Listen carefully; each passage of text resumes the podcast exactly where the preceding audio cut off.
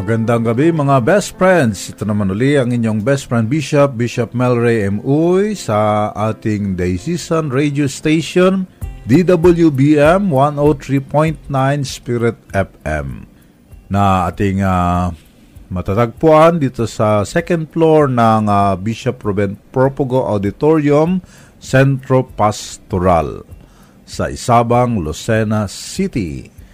At inyo ring matutunghayan ito sa pamagitan ng ating YouTube channel, Happy Spirit Online, ang ating YouTube channel. At sa Facebook Live naman ay Spirit FM, lucena.com. Okay, para kahit anong oras, pwede kayong sumunod dito sa ating mga programa ng Spirit FM, Lucena. At siyempre, paki-subscribe at paki-follow, uh, paki-share ng ating YouTube channel at ng ating uh, Facebook Live no para naman sa uh, ekonomiya. para sa ekonomiya ng ating bansa at ng ating channel.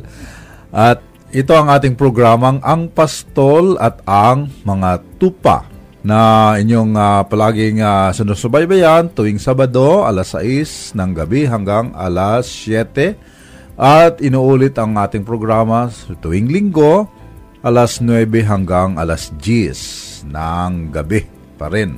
Dito sa ating uh, DWBM 103.9 Spirit FM na ngayon ay mayroon na mga improvements tayo pinapalakas na ang ating signal at makakaabot na hanggang uh, hanggang lipa.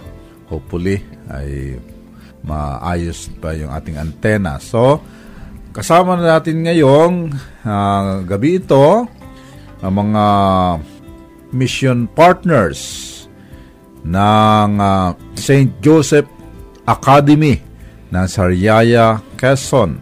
Sila ang uh, patuloy nating kasama dahil sila ay nagsiselebrate ng ika 100 years no itong taong ito 100 years ng pananatili ng pagmimisyon dito sa bayan ng Sariaya at sa diocese ng Lucena.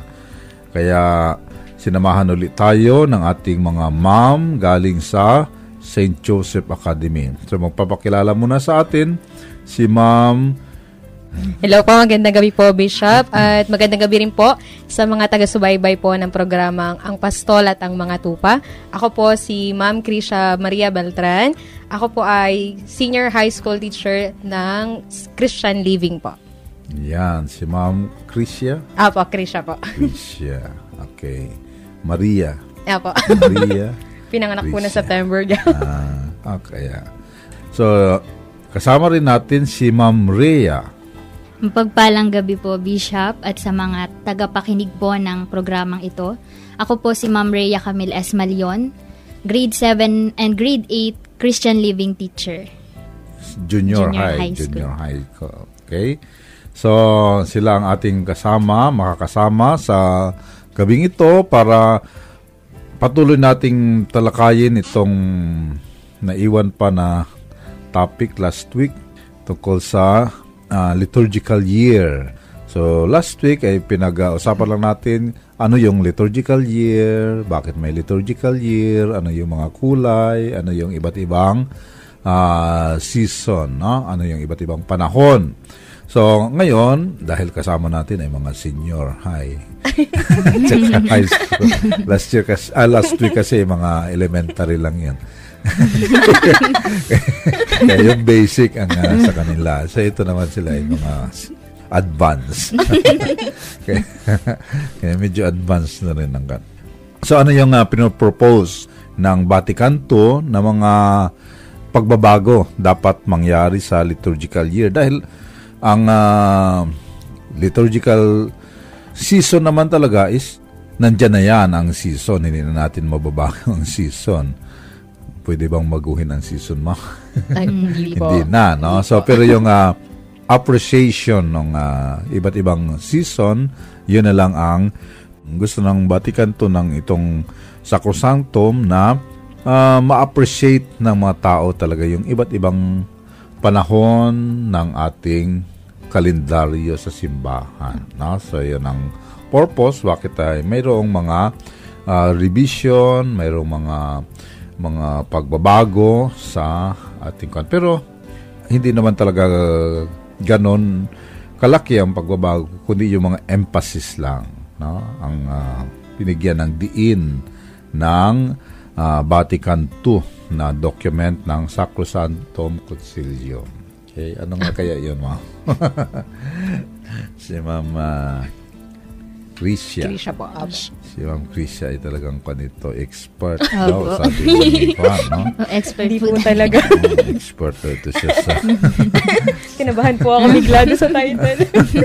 siya daw talaga ang Vatican sa, sa St. Joseph. Ay, hindi po, hindi po talaga. Ay, di ba?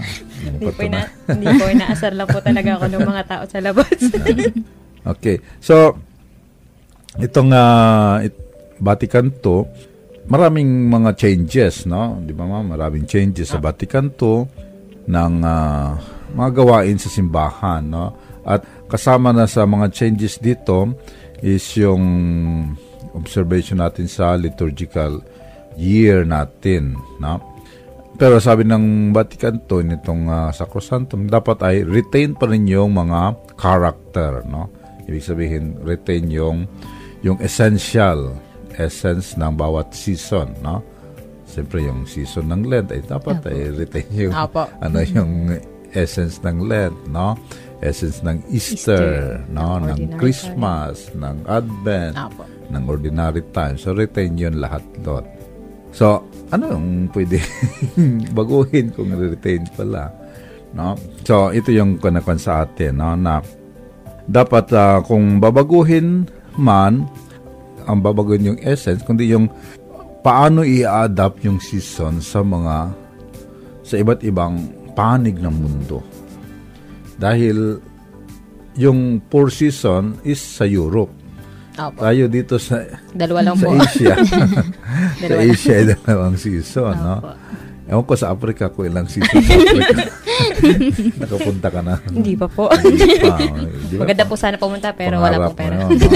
so, dahil nga sa ah, globalization, so ito yung uh, kanang ah, ng Vatican na ah, dapat ay i-retain pa rin yung character, essence ng ah, bawat season.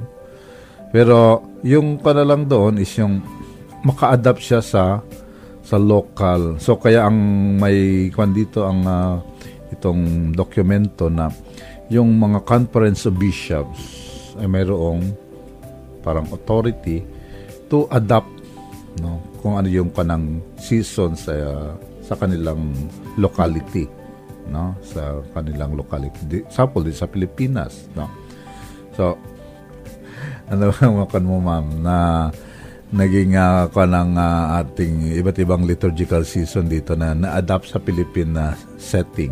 Ah, dun po sa Easter, usually po, Bishop, meron po tayong tinatawag na yung salubong po. ayong sa Yan po. Tapos yung mga ah, procession po kapag ah, Holy Week ay paraan din po ng mga Pilipino para po Ayun ay makapag part yun ng, ano, ng catechesis. Ah, po, para po din ma, kumaga po yung makapagbigay ng halaga po at kahulugan doon sa kanila pong pananampalataya during that specific ah, season po. Pero actually, ang kwan talaga is more on catechesis. Kaya ginagawa yung mga prosesyon na yon to catechize ang mga tao. Yung catechesis na hindi na yung katekista na tuturo, hindi, kundi yung mga imahin, Ah, opo. yung mga imahin na mismo, pagkita pa lang ng tao, nagbibigay na ng impression ng catechesis yung imahin. No? So, ganun yun ang, na yun naman ay turo sa atin ng mga missionary noon. So, pamamagitan ng mga images, so nakakatikais. So, tayo na mga Pilipino, nawala yung catechesis, bunggahan na lang. Yun nga po. bunggahan na lang ng, ah, ng andas, bunggahan ng karo. Nawala yung catechesis. Napuno na po ng bulaklak. Oo, ito na lang ng bulaklak, ah, agawan ng bulaklak. Opo. So yun ang ah, paano ano, ano yung mga yung nag-adapt tayo sa mga iba't ibang season. May nakon ba kayo, ma'am? So, liban doon sa mga images, mga prosesyon. Yung, Dito sa atin, yung Christmas. Opo. Ano ang pa natin sa Christmas, Ma'am uh, Rhea? At sa atin po, mga Pilipino, likas po sa atin yung talagang pag ah, dating po ng Pasko, ay talagang pinaghahandaan po natin yun. Naglalagay po tayo ng mga decorations. Tapos talagang masaya po dito sa Pilipinas yung Pasko. ng Pasko natin. Oo. Yun ang sa Pilipinas, yung paghahanda. Opo. So, nandoon yung essence ng Adbyento, paghahanda. Opo. No, dahil marami ang umuwi pag Christmas Christmas. po. Opo. Opo. Di ba? Tunay po. Naghahanda ng may darating. Opo. Darating na regalo. darating na balikbayan. darating na kasi yun ang pinaghahandaan natin. Yun ang ating ah, parang yun ang time ng reunion, di ba? Mga Opo. family gathering, Opo. family reunion. So, yun ang kailangan lang tayo, lalo pa kayo mga missionary partners, Yeah. Mission part.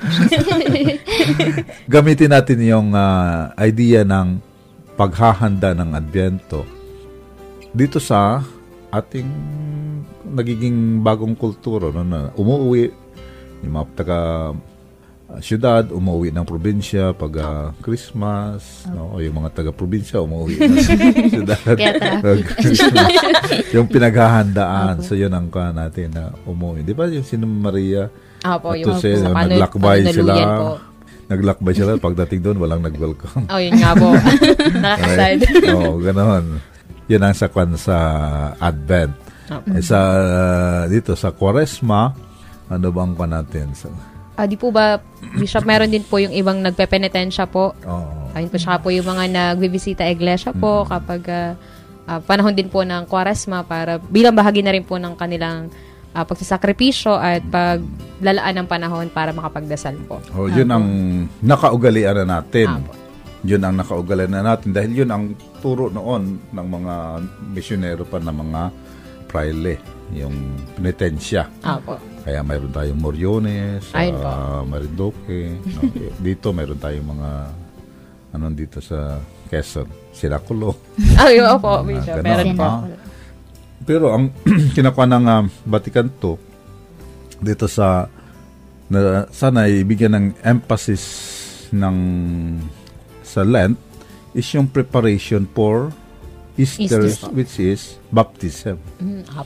So yun ang gusto niya na sana yun ang bigyan ng emphasis yung pag-appreciate ng baptism.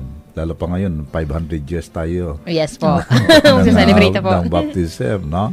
So, kaya dapat ay makakuha yun yung appreciation dahil ito yung mga readings sa Lent is mga stages ng catechumen na, kuhan, di ba? Alam niyo yung catechumenate, di ba? yung yung tungkol po. ano nga ba Pag yun? catechumen po ay yung mag, ah, mag nagre-receive po ng mga catechesis po. Yung Oo, bata pong piniprepare. Apo. Kinakatikais. Noon kasi ang catechumen ay mga matatanda, di ba? Mga matatanda noon ang dahil noon ay mga adult baptism. Apo. So, ang catechumenate is during Lent. No? The whole 40 days is catechumenate uh, period noon. Inahanda sila para pag Easter, bibinyagan. So, Apo. kaya tayo ay nagre-renew ng uh, baptismal pag- promise sa. Easter, di ba? Binibisikan tayo Apo. ng tubig, no? Pero yung iba, ang gusto nilang pabisikan, yung mga binhi, mga ano, Pero sila hindi nabibisikan. Pero yun ang kwan talaga, no? yung ating baptismal promises, no? So, para makakuan ka doon sa baptismal promises, hindi, dapat ay review ka muna. Ano ba yung mga promises na yun? The whole five weeks ng Ng Lent po. Although six weeks ang Lent, no? Pero yung first five weeks, dahil yung ika-six is Ay, yung Holy Week. Holy Week na, no? So, yung first uh, five weeks, lahat ng mga kanon, sunod-sunod, preparation every year. Iba-ibang gospel lang, pero halos parehas ang tema. First week is about temptation. Apo. Second week is about uh. Yung Transfiguration po. transfiguration. So, yung pagbabagong buhay. Apo. Tapos yung Saktong-sakto po kuwan, sabi? So niya. iba-ibang kuwan, no? Pero it's about appreciation ng baptismal promises natin, no? So bilang binyagan, tayo ay natutukso. bilang binyagan tayo dapat Magbagong buhay po. bagong buhay. um, uh, ayun, transfiguration nga, ang bagong buhay. Bilang binyagan tayo ay yung muling mabuhay, kagaya ni Lazaro. Ay, apa. so, yun ang mga, ano yun, mga readings yan ng, ng Lent. Lent. No? So, yun ang, dahil familiar na tayo doon sa penitential uh, aspect ng Lent. No? Hindi naman natin binawala yon penitential aspect ng Lent. Pero aside sa penitential aspect, is yung pagre-review ng ating baptismal Promises. promises. No, dahil yung ating pangako sa binyag, kaya tayo nangako sa binyag dahil marami tayong pinagsisisi. Tama ba yun? Opo. Ah. Meron po. Marami po. Kaya tayo nagpabinyag dahil marami tayong kasalanan na nilinis. Opo. Dapat pong maalis. nilinis sa binyag, no? So, kaya kailangan mag-renew, no? Kaya dito yung mga retreat, mga Apo. recollections, sa mga ginagawa natin tuwing kwaresma. No? Yung kwaresma na panahon ng pagsisisi, is panahon din ng pag-review ng ating pananampalataya. Ha? So ito yung mga kwa natin sa liturgical season. Ito yung gusto ng Vatican to na bigyan natin ng focus sa ating sariling sitwasyon ngayon, no? sa, sa ating sitwasyon. no? So kayo sa inyong school, Opo. no? So paano niyo kinukuha yung wala na, wala nang klase no. Wala na Pag-Lent, Wala po usually. walang estudyante. Wala po. Ngayon po meron po pero ano po, Oo, yung Holy dahil- Week po ay ano naman po, Bishop. Kumbaga po ay panahon na rin po nila para magnilay po on their own homes po. So ngayon lang naabutan ng ano, dahil nag-extend kasi yung, yung school year natin. Pero usually, wala na masyadong klase no? Apa, wala towards sa Holy Week. No? Pero as a school, so anong, paano tayo makakontribute nito? Lalo pa ngayon, 500 years na hindi lang ang kwa natin is yung ah, first mass ng kwa na, na Magellan, kundi yung first baptism Apo. din, di ba? So, as a Catholic school, di ba? Siguro may mga plano na kayo, no? Pa- 100 years kayo, di ba? may, may plano po. So paano makan yung ah, yung baptism? Paano ma-highlight yung baptism? Ayun po. Uh, tungkol po dun sa activities po, Bishop, ng school po namin in preparation po for the our 100 dahil, years din po. Ang, kwan, ikaw ang, Hindi po, ano po, nagkaroon din po kami ng isang activity po na kung saan po yung isa po naming outreach area, ah, yung karamihan po doon ay napabinyagan po ng, Ng sa pamamagitan po ng apo, initiation po ng school po. Tapos po, ako po siguro bilang isang guro po, last year po kasi medyo kakaiba po yung ah, setup po ng naging Lent. Dahil po di ba po ay nag-pandemic, nag-lockdown. So ako walang po, masyadong, ako hindi po makalabas. Total, kwan yun, total lockdown pa yun. Last ah, Holy Week. Opo, ay usually po pagka Holy Week po kasi ay ako po ay naglalaan ng panahon din para po makasali po sa mga gawain po ng simbahan. So kapag po ang mga youth po sa aming parish po sa St. Francis sa Pasisi Parish po ay merong Way of the Cross, ako po yung sumasama. Tapos nakakasama ko rin po yung iba ko pong mga estudyante kasi po sila ay part din po nung samahan po na yun. So, last year po, ang ginawa ko po, dahil hindi po talaga ako makalabas ng bahay. So, si Bishop Sok uh, Villegas po kasi nagkaroon po siya ng online Oo, retreat online, po. oo. Yes po. Ay, nag-join po ako dun sa retreat po na yun. Tapos, ang ginagawa ko po, yung mga guide questions po niya, tsaka yung mga sessions po, sinishare ko po dun sa mga groups po na meron po ako. Para yung mga estudyante ko rin po, kahit pa paano, meron po silang ah, makabuluhang bagay na ginagawa during that Lenten season po. Mm, so very good. No? At Thank least, you po. uh, nakakuha niyo pala yung uh, na noon pa, no? yung virtual Opo. Apo. virtual uh, Easter celebration. yes po. Ayun po. Nasa loob talaga ng bahay. Oo, Opo. dahil talagang lockdown yun. Opo. Total lockdown yun. Nagpan. Walang ang palaspas no? Walang blessing ng Wala po, palaspas. parang diba? ano po. Puro lang ikot-ikot talaga lahat, no? Dahil yun ang kasagsagan talaga. ng- Apo. bawal na bawal pa lumabas. oo. So, close ang mga simbahan talaga Apo. that time, no? So, so ngayon, oh, medyo open na. At uh, kayo, di ba, ikaw chairman ba sa, Ay, hindi po.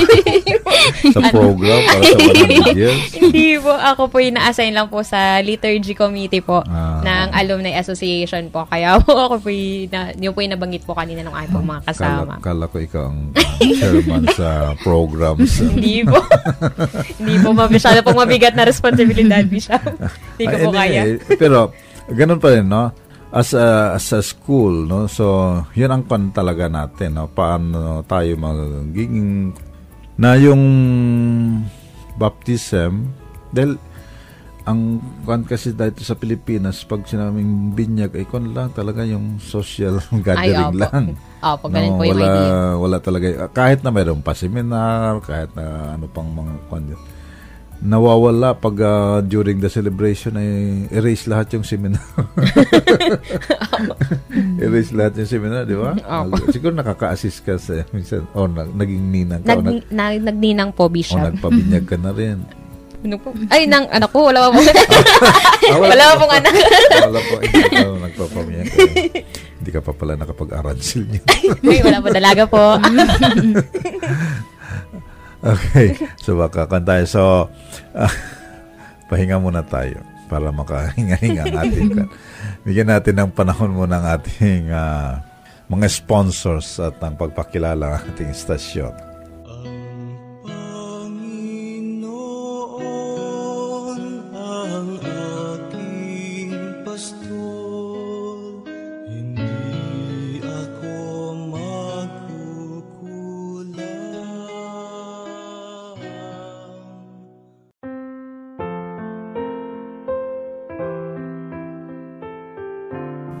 Magandang gabi mga best friends. Ito pa rin ang inyong best friend Bishop, Bishop Melray M. Uy sa ating ah, programang Ang Pastol at ang mga tupa dito sa ating ah, istasyon DWBM 103.9 Spirit FM Have a Happy Spirit sa second floor ng Bishop Ruben Propogo Auditorium Centro Pastoral sa Isabang, Lucena City. At inyo ring matutunghayan sa pamagitan ng ating YouTube channel, Happy Spirit Online, at sa Facebook page natin na spiritfmlocena.com. Paki-share at paki-subscribe at paki-follow po. So ang ating programa, ang pastol at ang mga tupay, kasama pa rin natin ang ating mga guro ng St. Joseph Academy, si Mama Krisya at si Ma'am Rhea.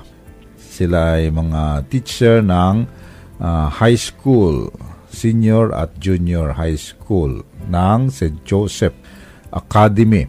At ang pinag-usapan nga natin dito, ito yung paano ina-adapt ng ating simbahan ngayon itong mga pagbabago ng panahon natin sa iba't ibang panahon ng simbahan, no? So, yung pinag-uusapan natin dito nga is yung ito ngayon ang ah, nasa 500 years na celebration tayo sa Pilipinas at ang ah, gustong bigyan ng emphasis ng ah, Vatican II lalo na dito sa panahon ng ah, Quaresma is yung pagpapahalaga ng sakramento ng binyag. At isa sa mga programa ng CBCP ng yun nga ang pagdiriwang ng ng unang binyag doon sa Cebu na nangyari doon kana na ginawa noon sa hari ng doon sa Cebu Island no si Dato Humabon Apo. no Dato Humabon at si Reyna Marikit Apo. tama tama Tama po. Rin, no? si Dato Humabon at Reyna Marikit sila yung chieftain doon sa sa Sugbo na ang kalaban nila ay yung Mactan. Si Dato Lapu-Lapu naman doon sa island ng Mactan no? Kaya so itong nabinyagan ay si Dato Humabon dahil gusto niyang maging kakampi ang mga Espanyol dahil ang mga Espanyol ay may mga pumuputok na armas. at ah, hindi niya kaya si Lapu-Lapu. Kaya gusto niyang magpatulong sa mga Espanyol para magapi sila Lapu-Lapu pero yun nga ay sa history nanalo pa rin sila Lapu-Lapu kahit may pumuputok Pero, na binyagan yung maraming Cebuano. No? Yung pagdating ni naman maraming Cebuano na binyagan at binigay nga yung imahe ng Santo Niño. So, ngayon, sa ating panahon, ay ganon ang nangyayari. Maraming mga Pilipino nagpapabinyag. Parang kagaya lang ni Humabon, gusto lang maka May hidden agenda po. Oo. Parang ganun ang karamihan sa mga Pilipino sa atin na nagpabinyag si Umabon doon dahil mayroon lang siyang gusto makuha sa mga Espanyol. Opo. Oh, ganun din ang mga nagpapabinyag. Puti si ma'am, hindi pa nagpapabinyag. kaya, kaya ito ang ating challenge ngayon. Paano natin, ma'am, kung sa ating mga manampalatayang katoliko, yung tunay na meaning ng binyag. Hindi yung kung ano yung mga mga secondary agenda no para sa pagtanggap ng binyag. Ano kaya ang mga kwan mo ma'am? As taga, ilang taon ka ng missionary partner? Ano po, ika seventh year ko po Oh, ngayon. tagal na pala. oh, ibig sabihin marami ka ng ikaw ma'am. Rhea. Patatlo pong taon pa lang po ako ngayon. Oh, pares tayo tatlong taon. Three years pa din din ako. Kasabay pala tayo. oh, eh, si ma'am kan mas marami ng experience. Experience. Ayun po. Siguro, um, Krisya. Apo. Siguro po ay ang may isa-suggest ko po ay hindi lang po yung seminar ay para sa mga ninong at ninang. Maging doon din po talaga sa mga magulang kasi ang kadalasan naman po at ah, nakasama ng bata habang siya lumalaki ay ang kanyang mga magulang. So kumbaga po ay parang hindi ba dapat yun sa mga parents? Ang, ay sa mga parents din po yung ano. Pero ko ay kumbaga po y- sa mga parents talaga yun. ayun po, kumaga po, madagdagan din po ng mga kasunod pa pong mga seminar para kung ano po yung natutunan po nila mula dun sa ah, bago po sila magpabinyag ay talagang mas maging kumbaga po, mas lalong lumalim pa po yung kanila pong natututunan at mag- ibaba rin po nila dun sa mga bata habang lumalaki po yung kanilang mga anak. Kasi parang ang nangyayari po ay yung catechesis po nila ay nung binyagan lang tas hindi na po naipaliwanag ng maayos dun sa bata. Kaya po. Mm. Ikaw, Ma'am Rhea. Ako po, ano po, yung pong edukasyon po sa mga bata, simula po nang sila ay sanggol dahil po sila ay mga sanggol pa lamang, talagang magaguide po sa kanila ay magulang at lalong-lalo na po yung ninong at ninang. Palagi ko nga pong sinasabi kapag ang topic ko po ay yung pong um, seven sacrament sa binyag. Kasi di ba po nung una po, padamihan ng ninong at ninang. Ako po, ang ninong at ninang ko po ay sampu. Ang dami. Kasi nga po, ang ano po nila, pag marami maraming ninong at ninang, yun po, Marami daw pong papasko. Ay ngayon naman po, ang mga ninong at ninang ko nasa ibang bansa, nasa ibang lugar. Ngayon, wala naman Hindi po akong... na. Wala, wala po. Hindi ko po sila, hindi ko nga po kilala yung iba. Hindi ko po nakakausap. Yun po, ah, tamang informasyon, mapaalalahanan po ang mga ninong at ninang na ang, lalo na po ang mga magulang na napakalaki po ng kanilang um, misyon dun sa batang bibinyagan. Yun po yung pagsisimba, pagdadasal, yun po. Oo, yung mahalaga yon Mahalaga yung kwan talaga yon sa seminar na yun. Kaso nga lang, dahil yung seminar ay binibigay Parang a day before oh, po. a day ganun. before or ang iba nga ay an hour Opo. before. Ay wala na talagang retention yun. Wala, walang digestion. Opo. wala na yung digestion yun dahil wala na yun sa kanila, no? Wala sa... Parang ang kwan talaga is just to for requirement sake lang talaga, no? Just to fulfill the requirement. Pero yung desire talaga to gain knowledge, to gain na information man lang, kung hindi knowledge at least information man lang. Ano ay parang napaka minimal talaga. Opo. Kaya mas sa ang nare-retain pa nila is yung pamahiin. Opo. Di ba? Mas ang nare-retain is yung pamahiin kaysa sa yung, dahil yung pamahiin kasi paulit-ulit sa bahay. Opo. Inuulit-ulit ng, Nung ng lola. Inuulit-ulit. Pero yung catechesis, Eh, yung ay madalang pong mabanggit. Madalang lang ka, no? Kaya, ito yung five weeks ng ah, Lent, eh, talaga dapat ito yung ah, intensive na catechumenate na stage. Hindi lamang doon sa mga magpapabinyag, kundi pati na yung binyag, na binyagan na eh, talagang kailangan talagang ulit-ulitin yung kahalagahan ng paghahanda sa binyag. Hindi lang yung paghahanda sa sa ritual, yung kasi ang pa natin is yung paghahanda sa ritual, kundi yung paghahanda ng sarili, no? Yan nga, yung unang linggo is talagang pagdahandaan mo dahil talagang tutuksuin ka. Apo. Uh, pangalawang linggo, paghandaan mo dahil ikaw ay mu- muling mabubuhay. No? uh, yan, di ba? So, yun ang kailangan talaga na mako natin. No?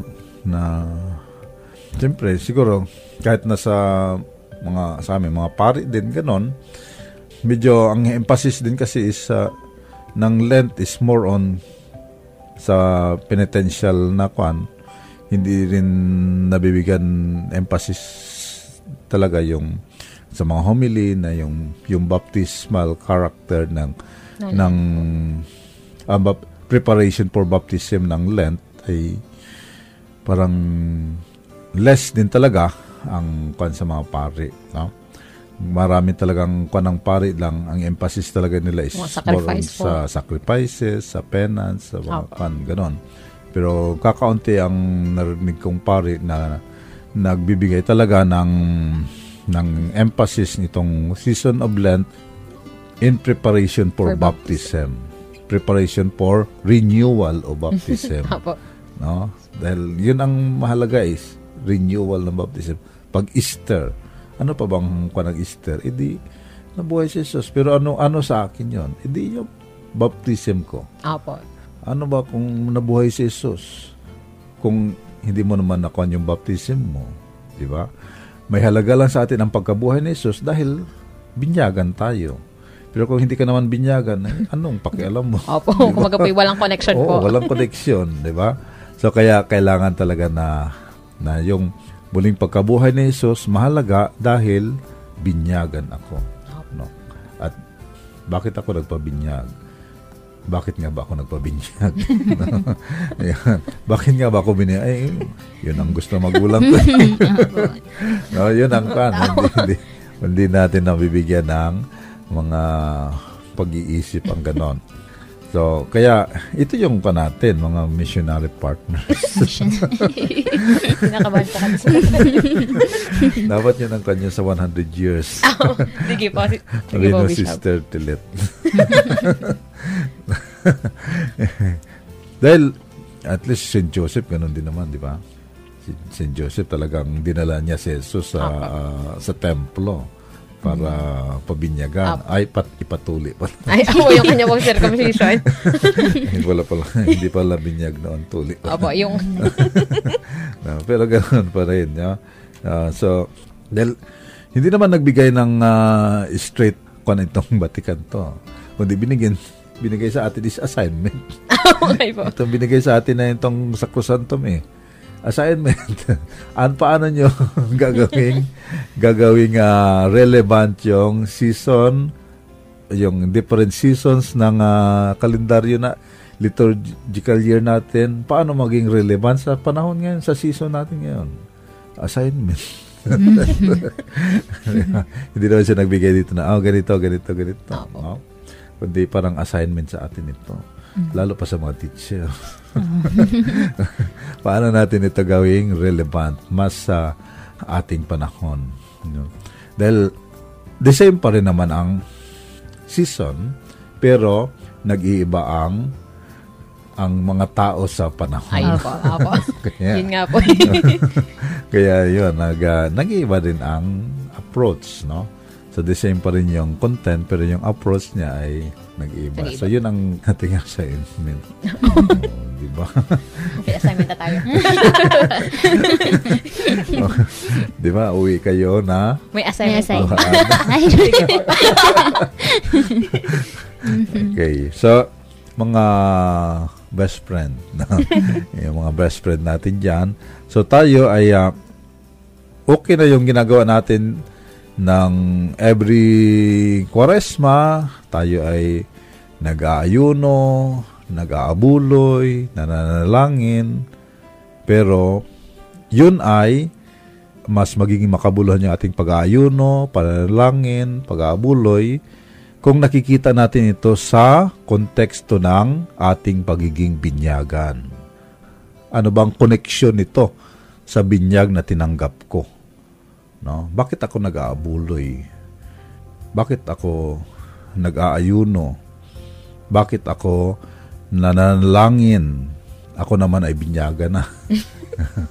ano? So, kaya kailangan makita natin yung connection noon sa sakramento ng binyag, yung ating pag-aabuloy, pag-aayuno at panalangin, yung ating mga retreat, mga recollections, na ngayon ay magiging mga Virtual. virtual na lang lahat. So, yun ang mga best friend kung paano natin gagawin ito na mas ah, angkop sa ating panahon ngayon, no? Para relevant pa rin tayo. Hindi tayo gumagawa ng mga bagay na ah, dahil sa nakaugalian na lang, kundi gumagawa tayo ng mga bagay dahil alam natin ang kahalagahan nito sa ating buhay. Okay, so maraming salamat sa ating mga Salamat din po. mga teacher na may mga assignment. okay. So, para kayo naman ay mag-enjoy sa inyong assignment, so, bibigyan ko kayo ng chance makapag-shout out. Shout out. uh, bisan mo, Ma'am uh, Krisha. Apo. Krisha. Ayun po. So, muli po, isang magandang gabi po sa lahat po ng mga sumubaybay sa programang Ang Pastol at ang Mga Tupa. Ngayon din po, binabati po namin ang mga madre po ng Franciscana Misionera ni Maria, ang mga guro po at mga mag-aaral ng St. Joseph Academy of Saraya, Quezon, at ang lahat po ng mga kaibigan at mga sumubaybay. Ayun po, maraming salamat po sa inyong pakikinig at pagsama po sa amin sa aming naging talakayan sa gabing ito. Yun lang. Hindi mo enumerate lang. Baka magalit si sister. Baka Di po may sinabi. makalimutan ako, Bishop. In general na lang po. Okay. Ikaw naman, Ma'am Rhea. Ayun, maraming salamat po Bishop sa pagkakataong ito. Binabati ko po yung aking mga estudyante na sana ay makinig sa um, aming tinalakay ngayon dahil napakahalaga ito bilang mga Kristiyano. At binabati ko din po yung aking mga kapamilya, mga kaibigan, kapuso, kapatid, Kabarkada. kabarkada. Mm, bo, Yun. dami pa ng istasyon. best friend, mga best friend mga mo. best friend. Sino pa, ma'am? Ay, yun lang po. Akala ko ang dami pa. Yun lang pala. Ah, so, ah, wala na. So, thank you sa ating mga mga ma'am, Mama Rhea at Mama Maria Crisia. Na sila ang ating mga masisipag na mga teacher ng uh, St. Joseph ah, Academy sa Sariaya. Siyempre kay Sister ah, Angelita. Salamat po at ah, pinadala nyo itong inyong mga teacher dito sa atin para ah, makasama natin sila sa ating programang ang pastol at ang mga tupa. At ah, gusto kong ah, batiin ng ah, happy birthday last ah, March 3 si Father uh, Edwin Barwelo, no, ang ating uh, Dean of Studies ng uh, ng ating college seminary sa sa Lokban, no? At uh, superintendent ng ating mga Catholic schools dito sa sa Lucena. So happy birthday kay Father uh, Edwin at sa kay Monsieur Ansay din sa darating na March 10. No? So, happy birthday din kay Monsignor Ansay. No? At happy anniversary naman sa pagkapari kay Father Rod San Pedro. Si Father Rod ay, ay ipanalangin niyo dahil palagi na siyang nagkakasakit. Palagi siyang papunta ng hospital. No? Nagkakasakit na siya. Lagi medyo may ako ng kanyang pangatawan. So, kaya ipanalangin natin si Father Rod. At ganun din kay ah, si Monsignor Oka, no? ang ah, parish priest nila sa Sariaya, ay mag-anniversary rin sa 11, no? March 11. So, advance happy anniversary kay Monsignor Oka, no? ang parish priest ng Saint ah, Francis Parish sa sa Sariaya. So binabati ko rin ang ating mga mga viewers natin. Siyempre, ang ating avid viewer ah, si DJ Osam Michelle Remo Cadiz na isa sa ating mga avid ah, listener at viewer si Nene Igamino si Father Father Emon no? Siyempre ah, nakikinig din siya sa atin. Si Bernadita ah, Bernadita Morelio Valenzuela si Malin Malundas, si Joy Romulo, Marilo Paran, Mitante, Tess Boton, Hazel Igamino, Soyla Espadilla Balagtas, at si Sister Brother Mao. Ah, Sister ba ito? Mao Atienza. Mau. Mga taga Ate Ito, si at, at, a- ate. Si Ate po yung tawag namin. Ah, ate, si Ate po. Ate, kala ko brother. ate brother. Si Laisel. No, so, happy listening po at happy viewing sa inyo no, sa ating mga mga best friends na patuloy na sumusubaybay sa ating ah, programa dito sa Pastol at ang mga tupa. Meron pa. Sina Christy Sibal, si Jake Arroyo, si Nini de los Santos, Nini Igamino, na na kanina si Milinya Gemo Arida. No? So, happy listening at happy uh, viewing po sa inyo. No? Sana ay mayroon kayong natutunan kahit na kaperanggot, basta't malimit tuwing Sabado. At ito ay magdadala sa atin sa Lang. langit.